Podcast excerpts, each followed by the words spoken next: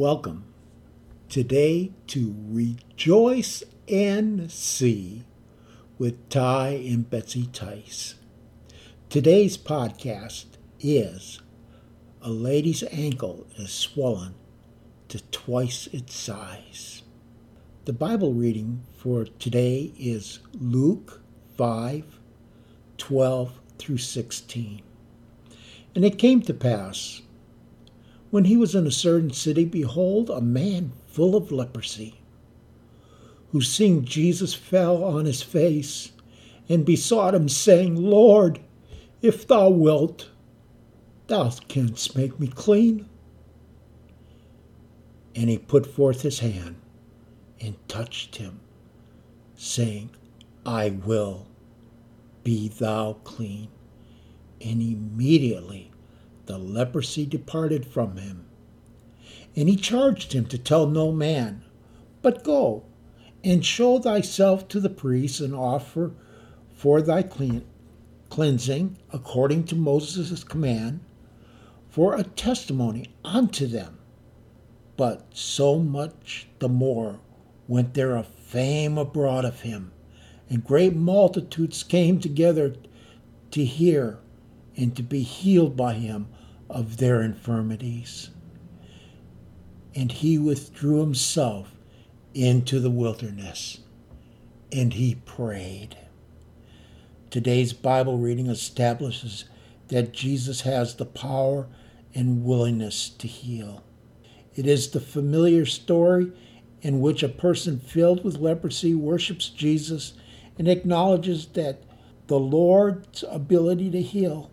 And the man states that if the Lord is willing to do so, Jesus can cure him of his leprosy. The Lord acknowledges his willingness to the man, and he does so immediately, and sends him to the priest to give the prescribed offering as a testimony of his healing. Today's story illustrates the fact that the Lord is still able and willing to heal in response to worship and believing prayer. As the story is related, it will become apparent that there are some parallels to the biblical one. The following is the account of this modern-day healing. A lady in Pastor Tice's second church had been recently involved in an automobile accident and sustained a sprained ankle. It was wrapped in an ace bandage and was very swollen. It is our recollection that she had crutches. She was walking with a limp. The woman came forward to be anointed with oil. Pastor Tice made the sign of the cross on her forehead, as was his custom. It was something that the Lord had instructed him to do early in his ministry. Interestingly, we have heard of other pastors who have been instructed by the Lord to do the same. When the bandage was removed, it immediately became apparent that the ankle was no longer swollen to twice its size, and the lady was able to walk normally. Praise the Lord for such a dramatic healing. The speed of the revelation reminded me of the healing in our story today.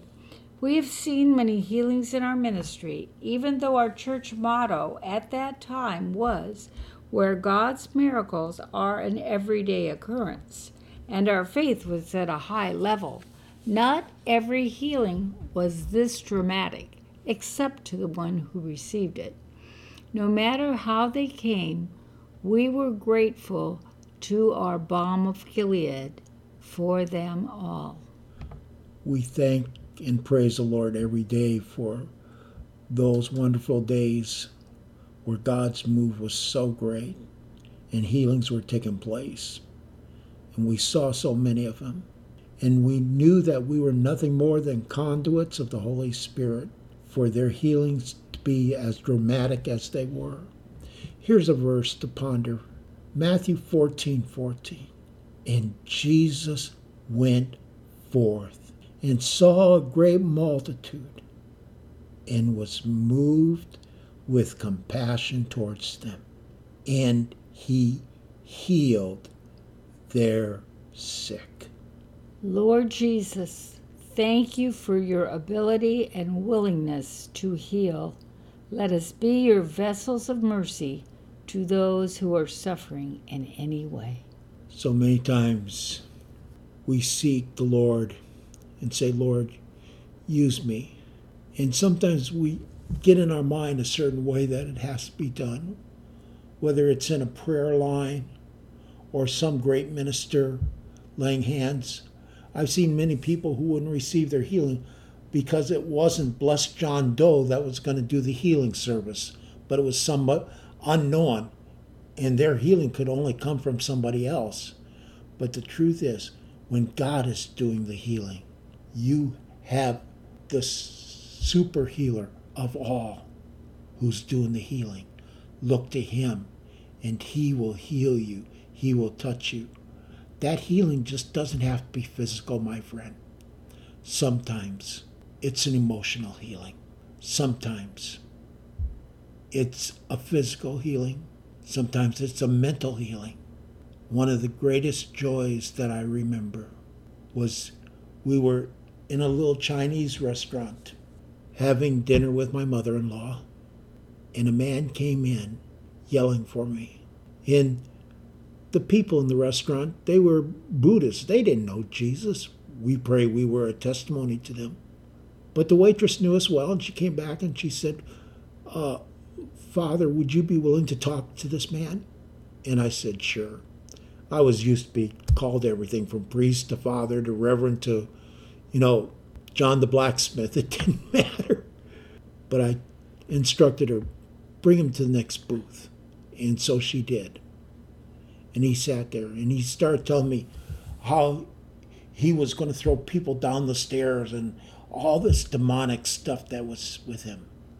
And I said, can I pray for you? And he said, you can pray, I get him. And I said, I can't pray that, but let me pray the prayer that I need to pray.